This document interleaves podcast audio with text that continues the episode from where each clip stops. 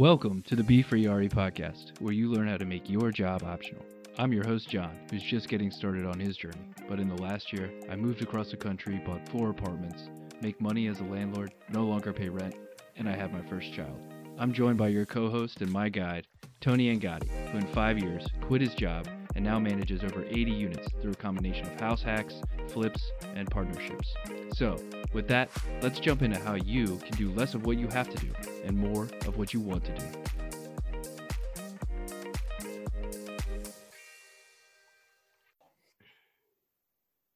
All right, Mr. Anthony Angadi, welcome back to another episode. Today, we're going to be talking about what's going on in this red, hot real estate market. Saw, dude. um, you got me there. anyway, um, yeah, this isn't really, you know, keep in mind that this is our opinions are probably influenced slightly by the market that we invest in because it's not like I'm day to day really investing in any other in any other market. But um I hear a lot of local people all the time here in Pittsburgh say like the prices are insane. I can't this is gonna crash. It's such a bubble. I can't wait till it bursts and all these things. And like real estate is cyclical, right? So eventually it's going to go down. There's two rules to investing. Everything yes. is cyclical. However, don't forget don't forget the first rule. The, ch- the chart that I, rules. I saw a chart that said like, okay, here's the graph. Tell me when it's hit the bottom. Yeah. Well, no, that's not how it works. Yeah, I'm not gonna. For all like our you, listeners, you can't predict. We don't know perfect, what the future is. Is what Tony's You can't predict the perfect time. Yes, correct. So that's number one. Number two is that there's never really a bad time to buy like good deals, right? So even whenever the market is frothy, like there's still good deals out there. You just have to work harder to find them. Yep. But people are talking about it has to tank. It's too expensive. Blah blah blah blah. Number one, it might decline in the cycle, but like somebody show me, yeah, the indicator that it's gonna implode like it did during the housing crisis. Like, have you seen anything that would even suggest that from anyone smarter than us, which is everyone? Uh, yeah, I don't. I mean, I don't know. I I don't. Yeah, I'm not in the prediction market. That's not yeah. the game I play. I haven't seen anybody out there whose opinion I respect that says that it's going to be this massive yeah. real estate crash like it was. So number one, probably get the dream out of your head that you should just sit on the sidelines and wait for the market crash because it might go down, but it's probably not going on like 50% sale overnight like it did. Um, number two is that I, I tend to think about just looking at this, like people say, how in the world can people pay these prices for like a multifamily building or a rental or whatever? and I look at it like, well, the current rents, one or two things has to give, right? Either the prices need to go down or the rents need to go up.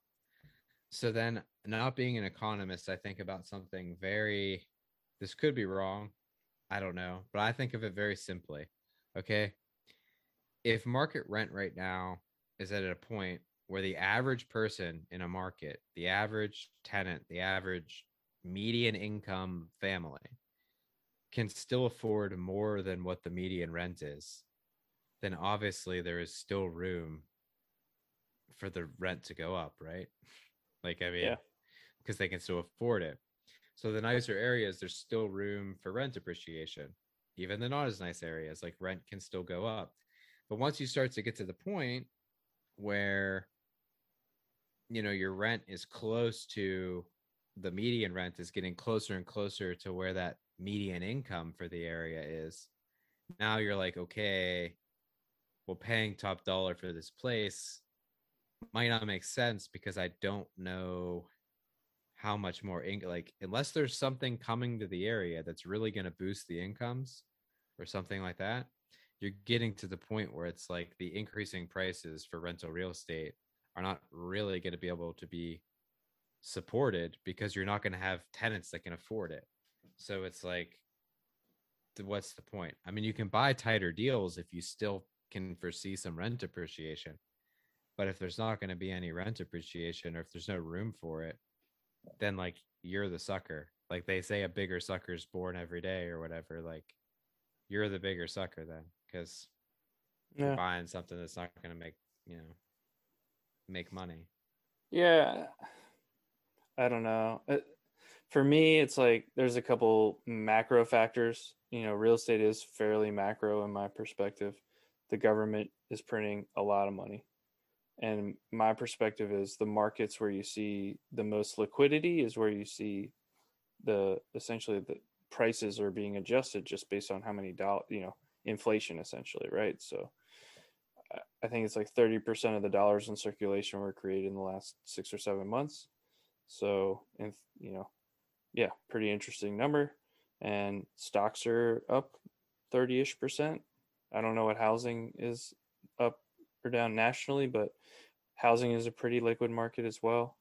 You know, and wages are not as liquid, right? You're not going to go into your employer and be like, hey, they just printed this money. Can I get a 30% raise? Uh, if that works for you, please call the show. You Uh, need to write a book. Yeah, Yeah. exactly. Uh, I'll buy your book. Um, but anyway, my, my point is there are some in, you know pretty interesting things going on that might justify some of these higher prices, and part of that is also low interest rates. So I think you just need to have a little bit of a broader perspective of, you know, um, like is it the right time to buy the type of property you're buying, right? Mhm. So um, I have been talking to people that are trying to buy in New Jersey, New York, uh, Pittsburgh, as well as other parts of Pennsylvania and Delaware and California and Colorado. And they all have the same story right now. I go in, I can't even put in contingencies. I need a, a cash or a cash like offer, and everything is going above asking. So Yeah. nationally, it is an extremely competitive market. We're talking on April 7th right now of 2021. So it, it is it is a competitive market right now. Like from my perspective, I I haven't really seen much. Hyper, I mean, it's like a hyper competitive market. Yeah. Yeah. I haven't seen much like this, and I can tell you if you live near like a an exurb of New York City, San Francisco, you know these Denver, these major cities. Uh, I think Los Angeles is kind of a weird market anyway, but people are leaving those places, right? They're they're like, well, why would I live in New York or Philadelphia or Chicago right now? I might as well live in the suburbs, have a yard, blah blah blah, and how housing prices are uh, reflecting. So you know, this isn't my market, but it might be an interesting time to actually check out some of those cities and see like, is it actually maybe time to buy in those cities again? We're about to get vaccinated in the next two months as a country, so uh, it'll be interesting to see if there's a little swing there. But Yeah. broadly, I wouldn't try and like, I wouldn't try and perfectly time the market to the point you were making earlier, Tony. You know, like it, it's it's you know, making money in investments is easy. You buy low and sell high, right? It's like, but it's very hard to know what low and high are. So I think Yeah. just sticking to your fundamentals and being able to being able to weather storm where if housing prices did drop 20% you know in the next five years you would be okay right? And you just i think you just have to have a little bit more caution as you're approaching some of this stuff. But everybody's would- saying the same thing about stocks right now. Like yeah. you know they're saying it about everything. Everything is all-time high. I mean i think The only difference with stocks is that it's probably depends a lot on like the industries and the fundamentals of like some of the companies. Because I gotta imagine some of the companies right now fundamentally are probably pretty weak. Oh, well, yeah. I mean, you're kind of making my my same point though, right? Uh, you're basically saying, hey, you know, I'm buying some kind of discounted cash flow in the future, Yeah. and these companies are weak, and I'm paying the highest price I've ever paid. You know, the yeah. The S and P to GDP ratio, which is like the Warren Buffett indicator, is pretty high right now. You know, a, a lot of the indicators are high right now. Just being very candid, it's not even a real estate thing. So. Uh, it probably is a time to be a, a little more judicious as you evaluate opportunities and deals. Um, but I, if you I, have like a if you call your portfolio a little bit it might be useful like Mhm. if you have a portfolio of properties and you have like one that's kind of far off or annoying or whatever yeah. um it's a good time to sell it because you'll probably get more money than you will sometime in the next. I mean, I, like I said, I don't predict a crash, but I would say sometime in the next three to five years is probably where you'll see like a bit more of a pullback. It doesn't seem like it's going anywhere in the immediate. probably as soon as, I mean, I'm not a soothsayer by any means, Right. but like probably as soon as two years, probably as far out as five years, somewhere in that time frame. So, like you said, you're probably starting to hit a bit more of a peak. Yeah, I mean, from my perspective, it's like kind of what you're saying about rents, right? You can only push them up so high. To me, on the offer side in single family houses, you, you can only push it up to like so competitive. I mean, how do you get more competitive than cash above It's the asking? same concept. Yeah, Like ca- people ca- can only afford so much money. Like the average person in a city can only afford so much house. Yeah. So once you start to get to the point where the average person cannot afford a house, then the demand for the houses starts to go down because people just straight up can't do it. Mhm. And then that's what flattens off the prices a little bit. And then it starts to decline because, you know, obviously demand slows down and supply, you know, Yeah. supply and demand dynamics. Um, yeah. So that's interesting. And then the other thing, um, the sort of micro thing here that I think is similar that might be keeping the market propped up a bit, the real estate market propped up a little bit more. Um, there's super high demand, but we still don't really see that many people like as many people trying to sell. Mhm. So it's like there aren't more new listings coming on the market. And it's kind of a weird problem right now, just from conversations with sellers as an agent, where a lot of people are like, yeah, it's great that I can get a lot of money for my house. But then, like, what am I going to buy? Yeah, yeah. Because most people, they're going to sell their house and use their sale to pay for the down payment for their new house. So a lot of people make the decision, well, I'm just, you know, I'm just not going to sell then. I'll wait till it cools down. So then the prices being high is also resulting in a lack of supply, which then pushes the prices higher. And it's like, when eventually do people just, say they've had enough. eh, yes, exactly. I've had enough. Yeah. Um, and part of it will be when interest rates go up because then obviously people can afford less money and they can less house price. So Yeah, and I, building materials are also just really expensive right now because of Yeah. su- supply chain impact from COVID.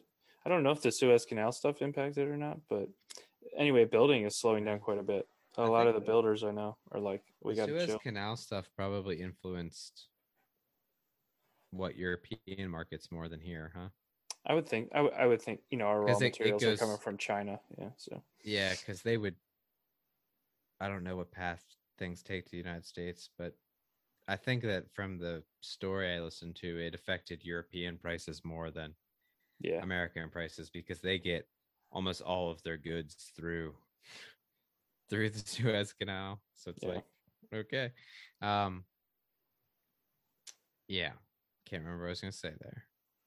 Very professional. that's all right. Um So, what, like, just to recap our high level opinion, we we think it's a competitive market. I think you think three to five years. You know, my my my takeaway is like, uh, not in the immediate term, you'll see this, you know, return to quote unquote normal. Right. Um, And then, yeah, I, I think we're both saying in a different way. You're you're saying you're seeing it from sellers. It's like, what can I invest in? Everything is spicy and hot right now, and uh, f- from my personal perspective, I, I think it's similar. You know, I see, you know, the Shiller PE ratios in the equity markets are very high. Nobody wants to touch bonds really. It's you, you're insane to own bonds right now. You know, real estate prices are high. So Yeah, I'm like, I guess on a personal level, I don't think too much about like the macro stuff just because all of my properties are in Pittsburgh. I'm a realtor in Pittsburgh. Like, for me, it's all just this metro area that I think about. So, like I said, with rents, there's still room for them to go up. So like multifamily housing can still increase a little bit, but eventually something's going to give, and that's probably in like two to five years, I would say. But then also on the residential market side, I've read multiple books about like what happens with cycles. Like as an agent, how can you start to see See the Like, waves. Where do you need to adjust your business? Like, you know, because ideally when the market starts to dip, you want to build your skill set to be able to serve that market. So you want to stay ahead of on your own personal skills level where the market is. Um, and one of the indicators that they talk about in the book, just on a, a micro level, is when the market starts to hit a peak, you won't see prices drop, but you'll start to see less multiple offer situations. Mm. So, like right now, we're probably not super close to a peak because everything's still going like Yeah. 20 offers, 15 offers. Yeah. You know, you can look at the absorption rate. In Pittsburgh, we have less than less than a month of inventory in some neighborhoods, which when you look at absorption rate, they consider like 6 months a balanced market. That Wow. means that if no new houses came on the market, all the houses currently listed would sell in 6 months. Yeah. Um right now we're seeing less than a month, which is like an uber seller's market.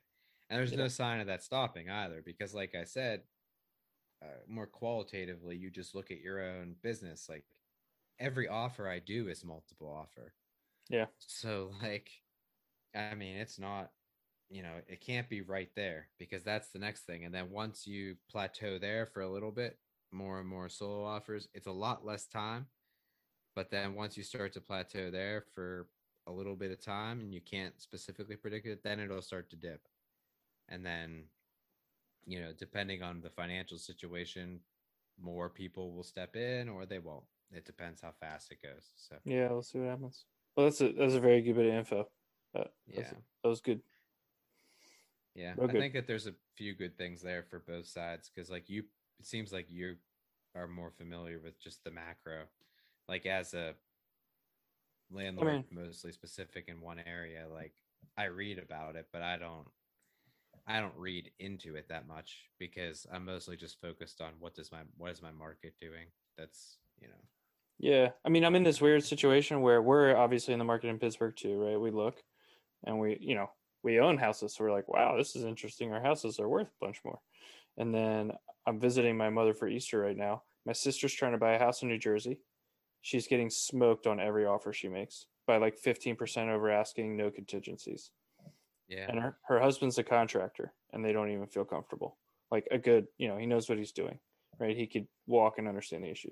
Then my mother's neighbors tell us they're trying to buy a house. Same story, getting smoked, cash offers, no contingencies, foundation issues. So, and then I have friends in California that are trying to buy us.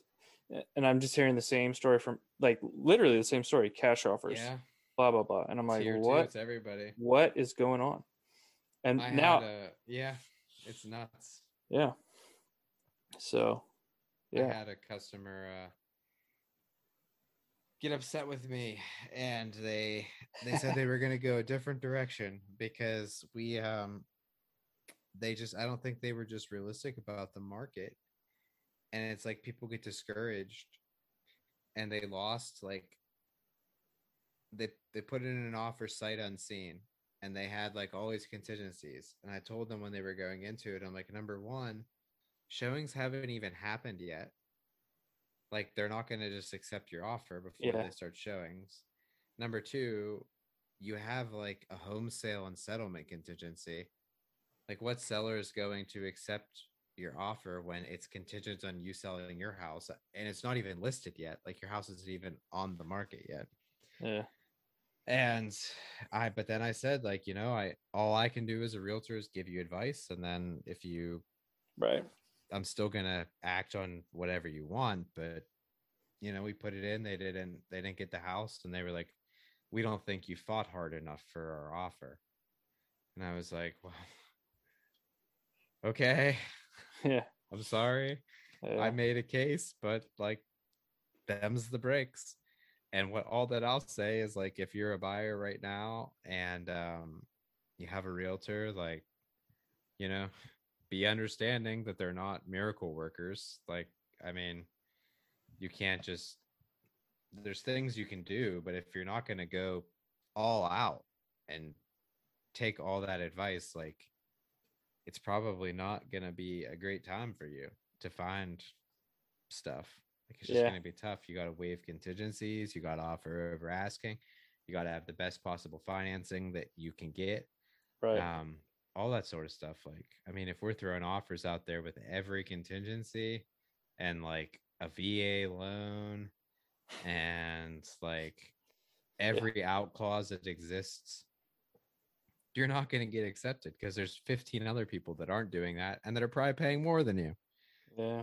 so it's like you got to make you got to present yourself as being easy to, to close to work with and it sucks but you know i consider myself pretty decent at negotiating just because i've done it a lot but i mean when you have no leverage there's Yeah. no there's no negotiating there's Yeah, no card exactly. you can play Yeah. so at that point you're just like You're I asking. gotta yeah i gotta put in my best hand Yeah. and hope it wins Yeah. there's no leverage. It's just, you know, if you want to play the game of negotiating and leveraging, you got to find them old listings that have sat for a while or problem properties that aren't selling. Yeah. Then you know you can actually go in and negotiate. But if it's a new listing and you want to get it under list price, like don't even don't even bother it for a few weeks. Like just see if it's still there. Yeah. Agreed. It's, yeah. All right, everybody. Well, with that bit of good news, Yeah. good luck selling your properties. Benefit is interest rates are low. Yep. and they'll be low for your 30 year fixed term. So Yes. enjoy that. But Yeah. all right. Uh, call us 412 212 8366. We will answer your question on the air. Follow me at 412 Agent. Follow the show and don't get updated at Be Free RE because we are bad on our Instagrams. Um, I post links to the YouTubes now so you can look at me in all my sweet, uh, poorly budding Italian fisherman mustache. It is Um, year. Yeah. Yeah, yeah, I should have a Yinzerita out here and my Iron City beer hat. Iron um, City. Yeah, drink drink Iron City. It's uh great. Um, and yeah, that's that. Anything else, John? That's it, guys. Uh, What's your what's your send off? That's it. Yeah. If you like the episode, uh, give it a like and a subscribe. We'd appreciate it. Thanks so much. All right, see you later.